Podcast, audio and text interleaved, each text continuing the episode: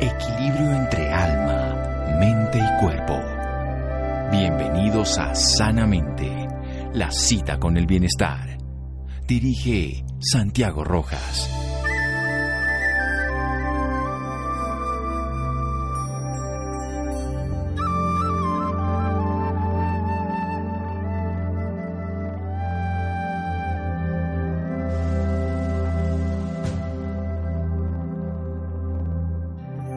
Adversidad es la madre del progreso. Mahatma Gandhi. Buenas noches, estamos en Sanamente de Caracol Radio. En días pasados tuve el honor de presentar una obra, Sobreviviente, de Editorial Grijalbo. Su autora, una actriz, la reconocen seguramente por diferentes facetas de su personalidad, que todas son simplemente interpretaciones, pero en este libro la conocen a ella de la vida real, la conocen desde esa pequeña mujer que se volvió grande desde muy chiquitita, que se relacionó con el mundo del modelaje, que tuvo diferentes experiencias difíciles desde el punto de vista personal familiar, relacional, y que llegó a tener una enfermedad que es el cáncer de mama. Toda su experiencia contada en su obra es un libro muy importante para quien tiene crisis, para quien tiene dificultades, para quien tiene cáncer de mama y para quien puede ver que se puede seguir viviendo a pesar de las adversidades. Ella es Lorena Meritano. Buenas noches y gracias por acompañarme. Hola, doctor. No, gracias a vos. ¿Te puedo decir de vos? Pero por supuesto, qué gusto. Bueno, Lorena, ¿y qué hacemos entonces los seres humanos para conocer ese maravilloso personaje que vamos a leer el libro, los que no lo hayan leído, yo sí lo leí completico, para empezar a reconocer esa mujer de Concordia, esa niña de una provincia allá en Argentina? Eh, bueno, leer el libro. Pero ahora contémonos un poquito. humildemente que lean soy, mi nombre es Lorena, soy hija de Adela y Enrique, mi papá falleció, es un eh, falleció su familia, fue, falleció de cáncer de pulmón con metástasis en la cabeza, pero por fumador. Eh, nací en una ciudad muy linda que se llama Concordia, eh, la provincia, ustedes le llaman departamento, es Entre Ríos, es frontera con Uruguay, en una familia de clase media, trabajadora, eh, pues como digo pueblo, no lo digo peyorativamente, pero pues vivíamos cerca del río, en la ciudad, iba a la escuela pública, eh, estudié danzas desde muy chiquita, eh, somos tres hermanos, vivíamos en casa de mis abuelos, porque como buena familia de clase media en Latinoamérica nunca tuvimos casa propia, así como lo cuento en el primer capítulo. Y fui una niña feliz, fue la etapa más linda de mi vida. Eh, tengo dos hermanos, hablo de mis abuelos, de mis ancestros, del lado de mamá son judíos, de Rusia, mi abuelo Aaron Herzen fue ucraniano, que en paz descanse, y mi abuela Celia Sefardí, y del lado de papá americanos por la razones italianos y españoles. Y bueno, soy muy concordiense, eh, saludadora, honesta, criada como con bases eh, muy bonitas para mí, que a mí me han ayudado mucho en la vida, de que las personas valen por lo que son. Eh, en mi casa se castigaba mucho la mentira, algo que a mí me ha quedado grabado a fuego. Eh, de que uno se tiene que ganar las cosas trabajando honradamente. Mm, fue muy lindo ir a escuela pública, mixta y laica desde pequeña. Mis papás no practicaban religión. Yo a los 12 años te conté que decidí bautizarme al catolicismo. Eh, ¿Qué más? Hay bastante más en el, primer, en el primer capítulo. Sí, hay mucho, hay mucho.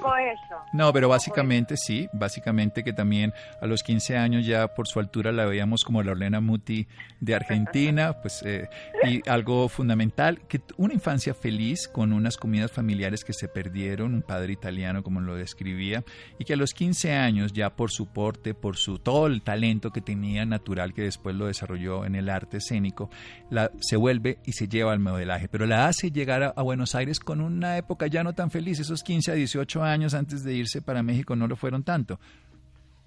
Es verdad. Eh, pues yo desde los 6 años ya iba a dos escolaridades. En la mañana iba a la escuela, eh, a la escuela normal, digamos, a la escuela Bellas en la primaria y la normal en la secundaria, en la tarde iba a una escuela de arte.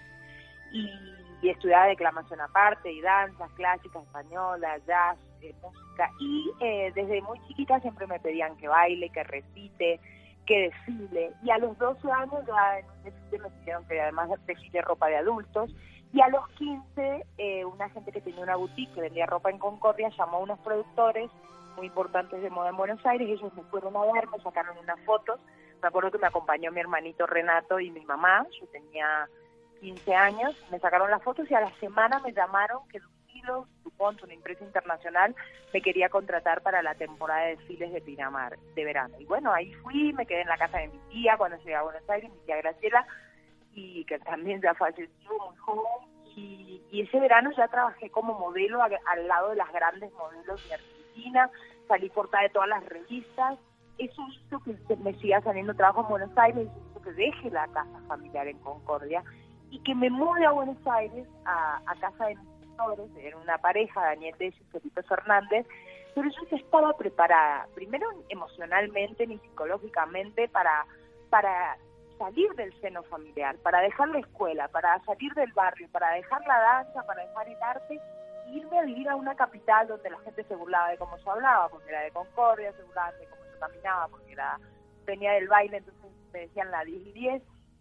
Y extrañaba mucho a mi mamá, a mi papá, pero yo no fui muy consciente en ese momento. Era como, estaba viviendo como una fantasía al principio. En junio del 86 todavía tenía 15 años, era virgen y yo estaba en Europa haciendo una campaña de para trajes de baño en la niña argentina. Y era una etapa muy dura de mi vida donde yo tuve muchos problemas con la comida porque pues era adolescente, extrañaba mucho a mi mamá, a mi papá, a mis abuelos, a mi barrio, a mi escuela, a mi, vida normal.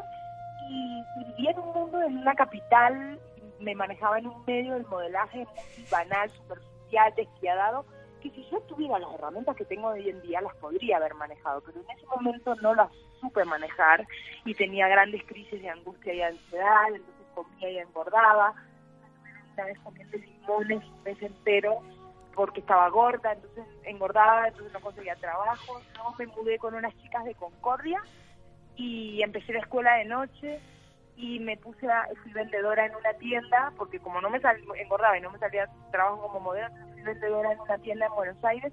Y para resumirte, pasaron dos años que de repente trabajaba y de repente no trabajaba. Y un día me llamó mi mamá y me dijo, ¿qué te pasa? Y yo dije, extraño mucho. Y me dijo, ¿te querés volver? Y listo. Y dijo, mañana te vamos a buscar. Mañana, mañana mi papá y mi mamá me fueron a buscar a Buenos Aires y volví a Concordia. Y de nuevo, eh, fue volver a la escuela, a la casa materna. volver a empezar terminé la escuela, pero era muy raro porque yo ya no era la misma. O sea, ya había vivido dos años en la capital, eh, reinsertarme en la escuela fue muy difícil eh, y yo ya había trabajado, entonces era económicamente independiente. Entonces, para ser independiente de alguna manera, iba a la escuela de mañana, a la siesta daba clases de danza jazz y me inventé un programa de televisión con un director en Concordia que se llamaba la revista Concordiense. Yo lo presentaba y con él lo musicalizábamos y todo. Hice un par de cortometrajes, hice una telenovela que hice ahí en Concordia y empecé también a leer las noticias en un cable de Concordia y con eso pues intentaba juntar dinero. Para hacerte la corta junté 600 dólares y me compré un pasaje para México. Y me fui a México. Bueno, vamos a hacer un corte ahí, Lorena. Vamos a hacer un pequeño corte y volver. Esto es maravilloso para saber que es una persona común y corriente que desarrolla una habilidad a través del arte y que como cualquier ser humano después otras experiencias de la vida la transforman, que nos va a enseñar de eso. Seguimos en Sanamente de Caracol Radio. Síganos escuchando por salud. Ya regresamos a Sanamente. Bienestar en Caracol Radio. Seguimos en Sanamente.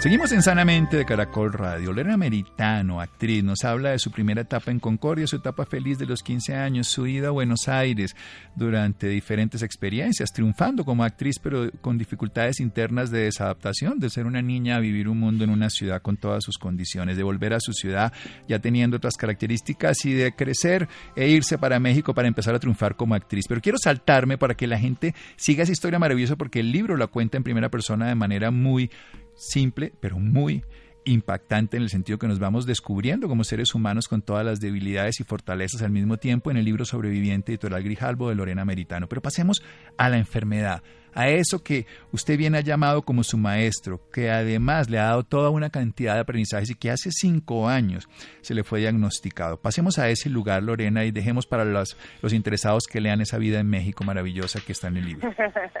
Sí, claro. Uy, pasaron, sí, porque porque obviamente cuento todo como cómo me inicié en la profesión, cómo llegué a México, que no tenía también ni donde dormir. Bueno, en eso en el libro cuento todo cómo cómo cómo me inicié en profesión, cómo estudié y cómo llegué a vivir a Colombia, eh, contratada por RCN para ser la mexicana de Comoda, que yo en ese momento estaba retirada, casada y viviendo en el campo, me había embarazado y siendo puesto en el libro había perdido un bebé. Y bueno, pasaron muchas cosas hasta llegar al 2014. Muchas cosas hermosas y muchos aprendizajes y lecciones que la vida me dio y muchos regalos que también me dio México, Perú, Ecuador, Estados Unidos, España, Colombia, países en los que trabajé.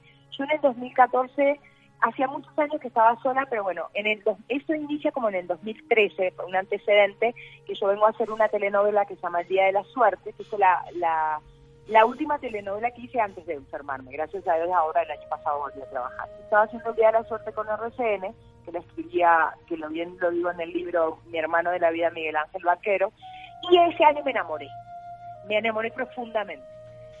De ese amor nace que en el 2014, de esa relación, eh, hablemos y tomemos la decisión de hacer un embarazo in vitro. Teníamos que hacer un embarazo in por razones eh, personales de mi expareja que no expongo en el libro ni expondré jamás y eh, porque yo ya tenía más de 40 años además. Entonces fuimos a Argentina en marzo del 2014, fuimos a mi ginecólogo, porque yo tenía mi medicina preparada allá, fuimos a la ginecóloga, al clínico, me hice todos los chequeos, a la clínica y al ginecólogo en realidad. Me hice todos los chequeos los presenté en el ginecólogo y en la clínica, les contamos con mi expareja que estábamos en un proceso, que íbamos a hacer papas in vitro, nos dijeron que perfecto, que, yo estaba perfecto, idónea y preparada para eso. Compramos un teatro nos dieron la bendición mis hermanos, mi mamá viajó de Concordia a conocer a, a, mi pareja y bueno, nos dieron toda la bendición nos volvimos a Colombia con una obra de teatro y con mis chequeos perfectos.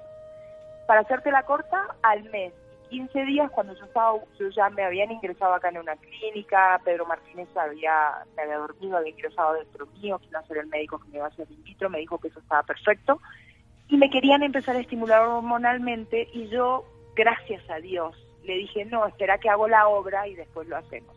Mientras buscaba director para la obra, me toqué una voz. Al mes y 15 días después que la mamografía, la ecomamaria, todos los exámenes estaban bien hechos, no es que estaban mal hechos pero me toqué una bolita y bueno, actué como siento que gracias a Dios actué bien, que es rápido y a tiempo. Pedí una cita en un ginecólogo, eh, eso era un miércoles, me atendí un sábado. Él me subestimó un poquito en ese momento, no sé si para calmarme los nervios, pero también yo tenía chequeos de hacía un mes y 15 días que estaban en perfectas condiciones. Pero yo sentía una urgencia, había algo, había algo diferente. Esa voz interior. sí, había algo que a mí me decía que algo no estaba bien. A, mí esa mamografía y esa ecomamaria de marzo no me daban ninguna tranquilidad. Es más, en el 2009, después que fallece papá, en un estudio de rutina, en una mamografía de rutina, a mí me aparece un nódulo en hora 6 y me habían practicado una biopsia. Y gracias a Dios fue benigno. Era la segunda vez, pero esta vez era diferente. Me la toqué yo, gracias a Dios eh, aquí rápido me hicieron cheque, el doctor medio me dijo, esto no es nada, esto debe ser algo de grasa, y dije, por favor, no le dije esto es algo, pero algo adentro mío me lo decía que esto era algo. Me mandó un estudio, fui a hacérmelo, y el mismo día que fui a hacerme el estudio, te reitero, estamos hablando un mes y medio después que yo me había hecho la mamo, la eco, todo estaba bien, eh, aquí en Bogotá, lejos de casa, lejos de mamá, lejos de mi hogar, lejos de mi familia, lejos de mi medicina prepaga, lejos de mi entorno familiar. O sea, me toca la doctora Margarita, la que me hace la eco mamaria, me dice, ¿estás sola? Eh, me hizo una mamografía, dijo, ¿estás sola? Bueno, en ese momento se me derrumbó el mundo, me, se me bajó la presión tal cual. Dije, no, me estaban diciendo, me estaba queriendo decir otra cosa, ¿no? Y entonces llamé a mi expareja, él pasó y dijo, tengo que hacerle otro control, me hicieron una eco y ahí nos juntó en una habitación de la Mujer y la doctora me dijo, vas a tener que ir a una mastóloga, vale esto al ginecólogo que tendré estos estudios, pero independientemente de lo que ellos te digan, yo, por lo que veo, por tu edad y por lo que estoy viendo en contorno y forma, a esto hay que hacerle una biopsia. Palabra que alerta a cualquier ser humano. En mi caso, teniendo una mamá sobreviviente de cáncer, eh, habiendo mi abuela Celia tuvo cáncer de mama, no falleció de cáncer, pero mi, mi, papá falleció de cáncer, mi abuela Mari falleció de cáncer, se fumaron la vida, mi abuelo Aarón tuvo cáncer de huesos, falleció de cáncer de estómago. En mi caso es una palabrita, ¿no? Que un maestro que nos visitó bastante en la familia. Eh, Ah, no es nada agradable que te digan tenés que hacerte una biopsia. Por supuesto Menos agradable es Santiago, lo dije el otro día y es una forma de denuncia porque es ponerle voz a mucha gente que tal vez no la tenga. Yo estaba sin medicina prepaga y nosotros en ese momento teníamos los medios para ir a lugares buenos en Bogotá, supuestamente buenos, y yo llamaba a pedir la cita y me decían, no, yo decía, esto es urgente, tanto para la primera biopsia como para la segunda biopsia Trucut, que son es un aparatito que no te ponen anestesia, sacan pedacitos del tumor para saber primero si tenía cáncer, y me dijeron que tenía cáncer, segundo para ver qué tipo de cáncer, el centellograma, eh, bueno, el TAC, todos los exámenes. Eh, yo llamaba a los lugares, me decían, no, es urgente, no, no tenemos cita, y me preguntaban, ¿qué te es? Y yo es, es, es privado, y me daban cita para el mismo día. Y es terrible, porque quiere decir que entonces acá la gente que no tiene, que no paga en efectivo, le dan la cita para dentro de tres meses, y en este tipo de patologías el tiempo muchas veces es la vida, ¿no? Por supuesto, el, eh, diagnóstico de una enfermedad curable y tratable a una que no. Vamos a hacer otro pequeño corte, Lorena, para seguir avanzando de una mujer con un sueño maravilloso que realiza como actriz a llegar a esta intervención de un diagnóstico de cáncer para que desarrollemos esa idea y esa transformación y sobre todo ese aprendizaje que usted viene enseña en el libro. Seguimos con Lorena Maritano en un instante aquí en Sanamente de Caracol Radio.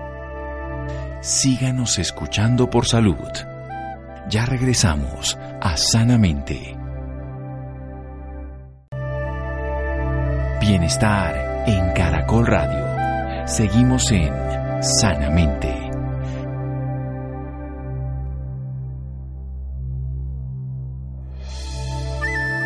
Seguimos en Sanamente. Lorena Meritano nos ha hablado de su vida de actriz en la primera parte, en Concordia, después de su salida a Buenos Aires, después avanzar hasta México, después nos cuenta el diagnóstico del cáncer que, si bien es cierto, tenía una, unos exámenes previos que no lo confirmaban y una hipótesis de que no era una enfermedad de acuerdo a la propia previsión de los médicos. Ella misma insiste, esa percepción interior, es escuchar esa voz interior que la lleva a hacer un diagnóstico de cáncer y que sigue para que desarrollemos esa idea y nos hable algún día de Fidel, por supuesto.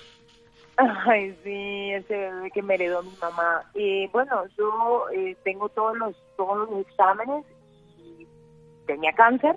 En 15 días tuve todos los todos los resultados. Gracias a Dios en ese momento no tenía metástasis. Y yo en un momento que también es bueno contarlo, que lo cuento en el libro, me baño y toco otra bolsa. Se lo comento a la mastóloga. La mastóloga me dice, ay, ustedes siempre que se tocan una, se tocan varias, me acuestan la camisa, me dicen, no tenés nada. Mi hermano y mi cuñada médicos me dicen, te tenés que venir ya con todos tus diagnósticos, con tus tacos, con los pues, las biopsias, más los pedacitos esos que me habían sacado del tumor los fui a buscar, bueno, fue complicado conseguirlos hasta que los conseguí. Y mi hermano me dijo, bueno, venite ya, estamos buscando en tu cartilla médica eh, a ver quién te puede atender acá. Yo dije, no, pero es que mi, pareja estaba haciendo un programa, voy a esperar que él termine. Y mi hermano me dijo, no, de ninguna manera, en esto no hay tiempo que perder, te venís ya. Entonces me fui sola y llegué a Buenos Aires con un cáncer y con una serie de diagnósticos mi mamá ese día llegó a Concordia, se agarró solcito y se hizo 500 kilómetros y llegó de Concordia con Fidel un perrito que yo no conocía, que era de mi mamá, que mi mamá había adoptado en el 2013.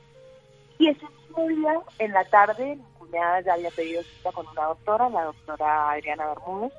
Ese, ese día fui a lo de la doctora, fue difícil porque yo fui con mamá y mi cuñada, ella no dejó, yo no la conocía la doctora, ella no dejó que entren mi mamá y mi cuñada, me hizo pasar sola Y bueno, yo le dije, hola, ¿qué tal? Mi nombre es Lorena, eh, vengo de Colombia eh, y tengo cáncer. Me dijo, a ver todo, miró todos los estudios y me dijo, bueno, eh, los taquitos que le había llevado desde acá, me dijo, esto lo voy a mandar a hacer biopsia otra vez. Yo iba con un resultado de mujer dos de acá, que eso es un tipo de cáncer.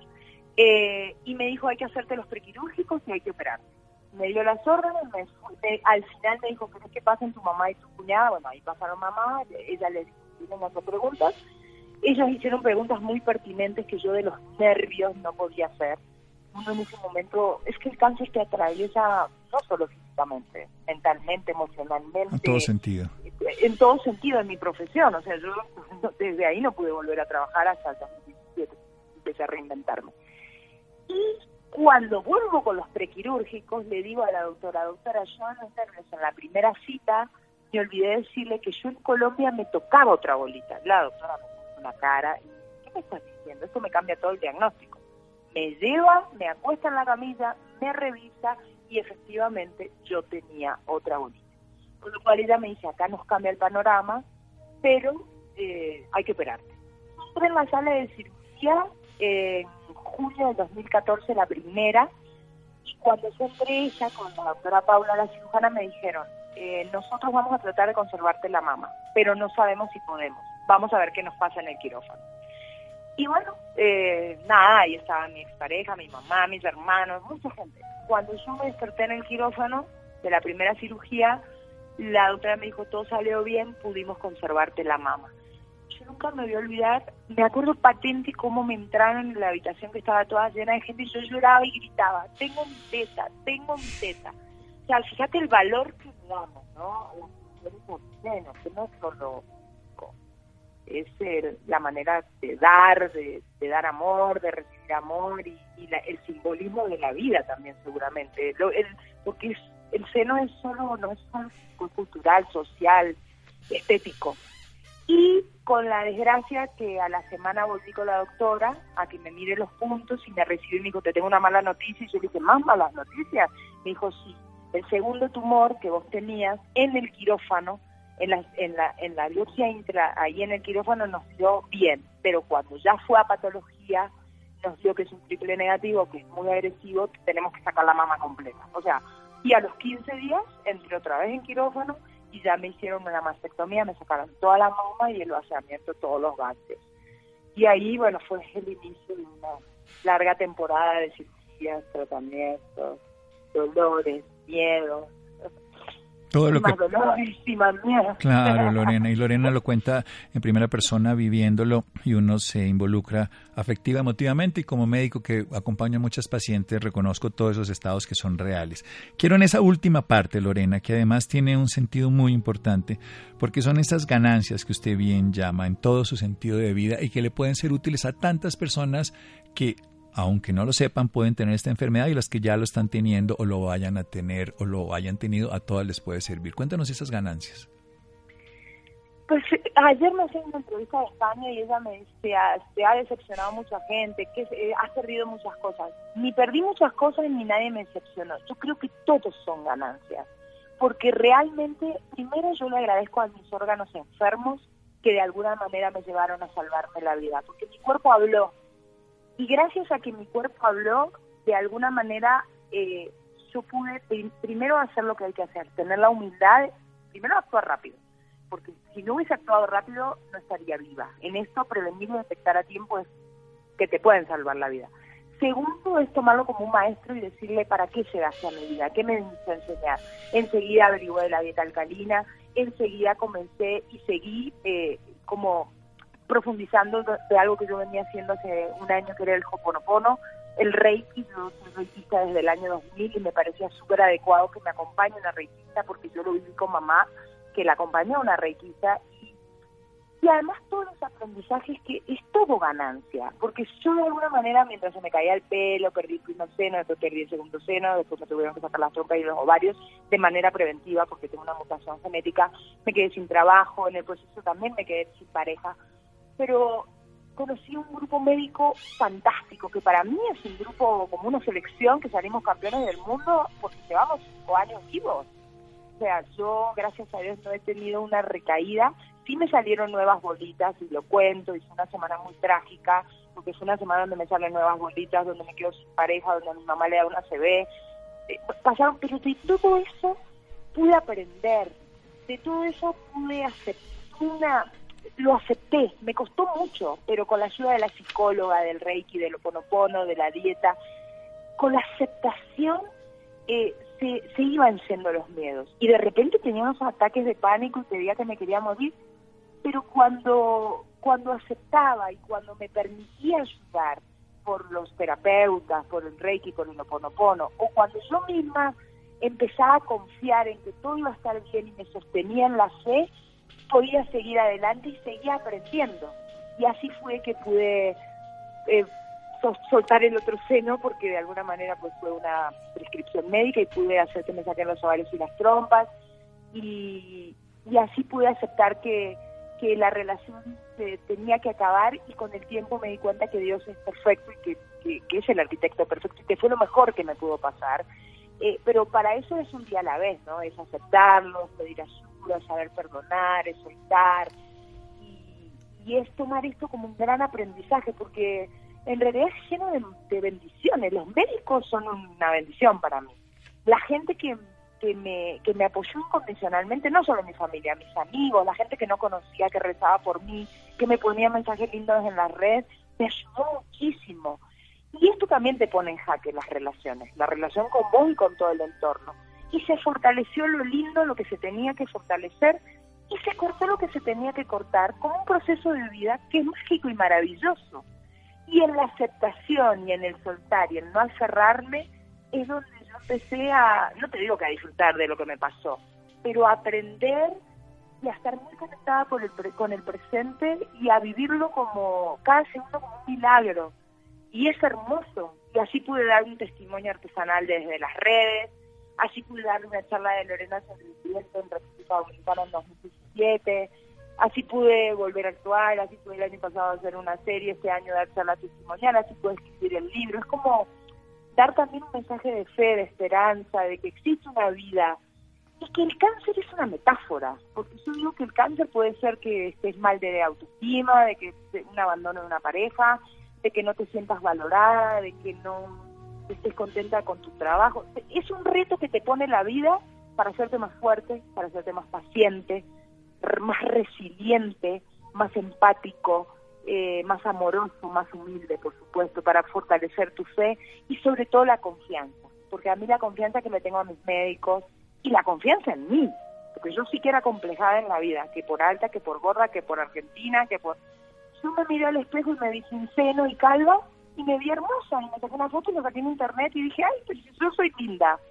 No necesitaba sentirme, tener los senos, el cabello ni nada para sentirme hermosa pero eso me lo dejó el cáncer y eso es hermoso, porque de alguna manera eh, pude verme hermosa a pesar de mutilaciones y a pesar de dolores y abandono y, entiendo que todo fue perfecto y que todo eso me lleva a la que soy hoy, que siento que soy un poquito mejor, que confío mucho en mis médicos, confío mucho en el, en el Reiki, en el Hoponopono, en la psicoterapia de bonding, que estoy tan comprometida hace un año y medio eh, en la medicina biológica, que tanto me ha ayudado, en los sueros, en las coloterapias, en la dieta alcalina.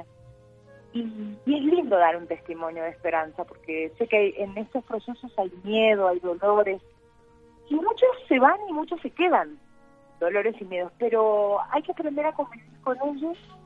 Y lo que yo decía el otro día, en el momento que uno confía, se va el miedo. Cuando uno confía en Dios o confía en el médico, confía en el proceso, el miedo se va mañana será otro día, como te decía recién. sí, mañana será otro día. Aquí y ahora, hoy, agradeciendo este presente que es milagroso. Este presente. Y eso es hermoso.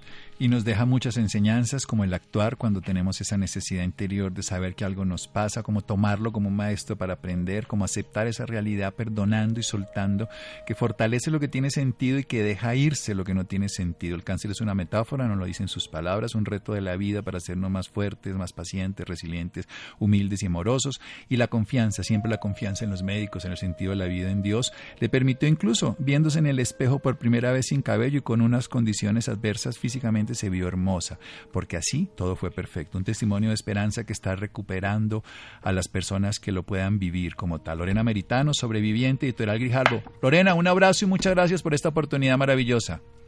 Un abrazo, te quiero, te abrazo. Es un honor que hayas presentado mi libro y bueno, ojalá, ojalá lo compren, ojalá les guste y gracias por esta entrevista tan sanamente. Hay que vivir sanamente, me encanta. Seguro, hay que vivir sanamente. Te mando un abrazo y seguimos en Sanamente de Caracol Radio. Muchísimas gracias, un beso. Un beso. Síganos escuchando por salud. Ya regresamos a Sanamente. Bienestar en Caracol Radio. Seguimos en Sanamente.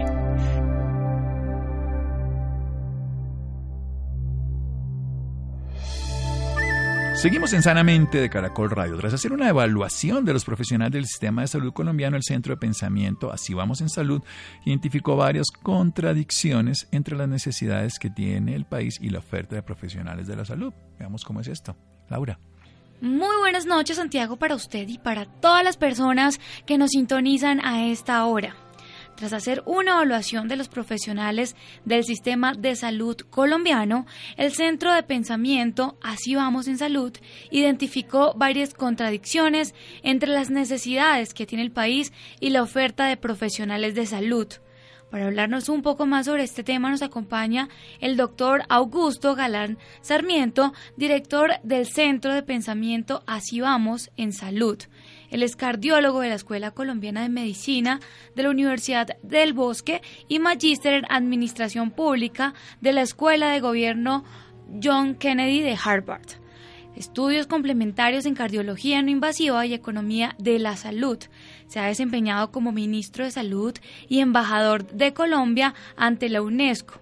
También ha sido dirigente gremial de entidades aseguradoras en salud y de instituciones hospitalarias, así como consultor del Banco Mundial y del Banco Interamericano de Desarrollo. Doctor Augusto, muy buenas noches y bienvenido Sanamente de Caracol Radio. Muy buenas noches, un saludo muy especial a ustedes, a Santiago y a la audiencia. Bueno, doctor, para empezar, quisiera que le contara a todos nuestros oyentes cómo va la salud en Colombia. Pues eh, en resumen uno puede decir que en los últimos 25 años Colombia ha progresado mucho en términos de seguridad social en salud, de la protección financiera, de tener un seguro de salud eh, o un seguro que nos proteja ante la eventualidad de una enfermedad y allá hay unos logros muy, muy significativos en términos de cobertura y, repito, en términos de protección financiera. Eh, eh, y eso definitivamente es un logro social eh, muy, muy importante. Sin embargo, en materia de salud, uno sí quisiera haber progresado, digamos, en igualdad de condiciones. Todavía vemos diferencias regionales. El agregado nacional es bueno, o sea, cuando uno se compara con países de, eh, con otros países, pues los resultados en salud y la salud en general colombiana eh, es bastante buena. Eh, y, nos va bastante bien en esas mediciones. Sin embargo, al mirar el tema regional, ahí encuentra uno grandes debilidades todavía y inequidades muy grandes entre la salud rural y la salud urbana, y entre territorios eh, y ciertas regiones del país y los grandes centros urbanos. Ahí todavía tenemos problemas en acueducto y alcantarillado, en agua potable, en salud sexual y reproductiva, en embarazo en niñas y adolescentes, en salud mental. Ahí tenemos todavía una brecha grande. Doctor, ¿por qué cree usted que la mayoría de personas en Colombia se queja tanto del sistema de salud? Yo creo que hay varios factores que pueden estar influyendo. Uno, pues em, el tema de salud es un tema complejo que genera temor y angustia en las personas por el dolor y el sufrimiento que se pueda vivir ante la enfermedad y ante la propia muerte. Y hay, hay un tema, digamos, en el inconsciente o, a veces no tan inconsciente eh, de las personas que, que quieren medir el, el sistema de salud por resultados y no por procesos. Eh, por el otro lado, creo que también, eh, y con esto qué quiero decir, ah, mm, si el resultado no es el que la persona espera, porque la enfermedad ha progresado por lo que sea, pues se puede pensar que es culpa del sistema de salud. Ahora, hay un tema, mm, digamos, que es el desarrollo de un sistema de seguridad social en donde la cobertura en aseguramiento creció muy rápido. Eh, nosotros teníamos cubierto al 20% de la población hace 25 años. Hoy tenemos cubierta en seguridad social al 100% de la población, o 98%, pero muy cerca a la cobertura universal. Y el crecimiento de la oferta no ha sido tan acelerado como el crecimiento de la demanda. hace 25 años hacíamos una consulta por ciudadano al año, hoy hacemos cuatro consultas por ciudadano al año, con una mayor población que hace 25 eh, años. Y, repito, la oferta tanto en infraestructura como en profesionales de la salud eh, y en trabajadores de la salud no ha crecido de la manera compasada como ha crecido la demanda. Y eso nos genera dificultades. Yo creo que ahí hay parte del problema en el acceso a los servicios porque tampoco tenemos dispuesto suficiente oferta. Doctor, también existe otro tema del cual se quejan muchas personas. Se escucha por, por todos los medios de comunicación y por las redes sociales que es más común curar la enfermedad que prevenirla. Eh, tenemos que trabajar mucho más, eso es absolutamente cierto. Hemos creado una cultura de la enfermedad y no una cultura del cuidado de la salud. Hemos eh, la, misma medicina ha contribuido a eso, buscando mejorar, eh, digamos, la tecnología y los atributos para atender adecuadamente la enfermedad, eh, hemos olvidado generar salud.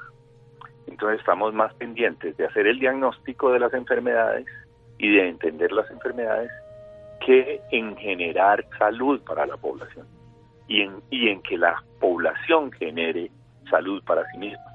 Eh, y ahí, y, eso puede ser mucho más económico, de hecho lo es, y está demostrado. Es mucho más económico cuidar la salud de las personas, preservar la salud de las personas, que atender la enfermedad que cada vez sale más costosa. Eh, entonces, ahí tenemos que trabajar mucho más. Ese es un problema cultural en donde por una parte hay influencia del sector salud en que eso se esté dando, pero también del sector educativo y de las familias, porque yo creo que eh, eh, la tendencia cultural es que hemos delegado la salud mía, nuestra salud, a un tercero a que me la arregle, a que me, a que me, no, a, a un médico, a un sistema de salud, a una EPS, eh, como si ellos fueran los responsables de mi salud. Eso es muy importante, doctor. Qué pena. Tenemos que, tenemos que aprender a que mi salud es mi responsabilidad. Que yo esté sano es una responsabilidad mía, no de mi esposa, no de mis hijos, no de mis padres, es una responsabilidad mía. Que yo tenga un apoyo y que tenga un sistema de salud que me acompañe, y me ayude a sostener mi salud y en caso de que la pierda, me ayude a recuperarla lo más pronto posible, eso es distinto. Eso sí se necesita. Pero la salud depende, mi salud depende de mí. Y, y, además, digamos, y tampoco que nos pasemos al extremo de la paranoia, ¿no? De que entonces ahora todo nos va a enfermar y que para mantener la salud es que yo le tenga miedo a la enfermedad. No, es vivir con alegría, es vivir con satisfacción de lo que uno hace, es entender que la salud está en mi vida cotidiana, está en, en la calidad de mi sueño, en si yo duermo bien y cuántas horas duermo, en lo que yo como, en lo que consumo, en lo que bebo, en mis relaciones afectivas. En la, la salud está en mi cotidianidad, en el aire puro que respiro, eh, en si fumo o no fumo, eh, en mi vida sexual eh, activa pero sana y, y responsable. Y en mi relación con los demás y en aceptarme a mí mismo. En entender que somos seres humanos con limitaciones, con debilidades, pero también con grandes fortalezas y que todos estamos en lo mismo. y, y, y, esa relación mía con mis congéneres comprendiendo que todos estamos eh, eh, en un mismo proceso o en procesos semejantes. Ahí está la salud. No está en un hospital, ni en una bata blanca, ni en un fonendoscopio. Ahí está la enfermedad. Claro que sí, doctor. Doctor, metiéndonos un poquito en el tema de los especialistas, ¿usted cree que el número de especialistas que hay en Colombia es suficiente? Hmm, ahí, ahí tiene uno mensajes contradictorios. Porque por una parte, cuando usted habla con países más desarrollados y universidades en países más desarrollados, ellos forman alrededor de eh, 30 a 35 especialidades eh, para su sistema de salud. Nosotros tenemos entre 150 y 160 especialidades y subespecialidades médicas.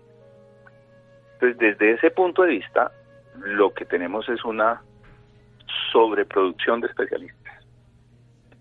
Pero cuando uno entra a cuáles son las especialidades que hay en Colombia, entonces uno encuentra como una distribución o una formación eh, que predomina en unas áreas y que falta en otras y faltan en otras demasiado. Entonces, por ejemplo, nosotros tenemos un porcentaje muy alto de anestesiólogos eh, y, y quizás es la mayor especialidad que hay en Colombia, la anestesiología. Pero no tenemos lo mismo, por ejemplo, en medicina familiar, mientras tenemos 500, eh, más de 5.300 anestesiólogos en Colombia.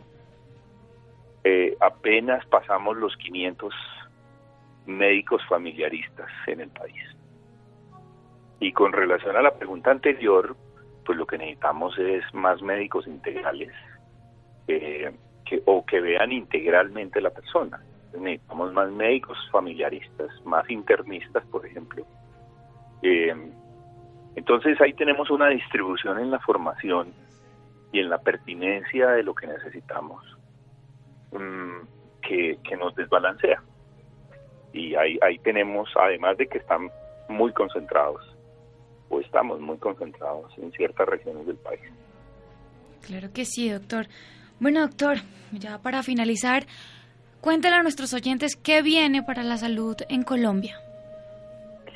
Yo creo que estamos en un punto, pues, muy importante porque estamos en una transición eh, hacia un nuevo modelo de atención en salud, hacia un modelo más centrado en la persona, mm, con, con, capacidad de resolverle eh, y de cuidar la salud de esas personas cerca al lugar de vivienda, cerca al lugar de trabajo, cerca al lugar de en donde estudia, eh, una, una medicina más orientada o una salud más orientada a empoderar al individuo de su salud y a un acompañamiento del sistema de salud para que esa persona empoderada preserve su, su, su, salud. Estamos en ese punto.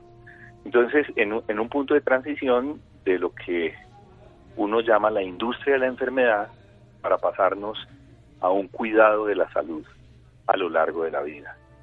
Eh, y para eso necesitamos también un talento humano formado para ayudar a la población a formarse a sí mismo en ese nuevo criterio y en esa nueva visión de salud que tiene que ir imperando cada vez más.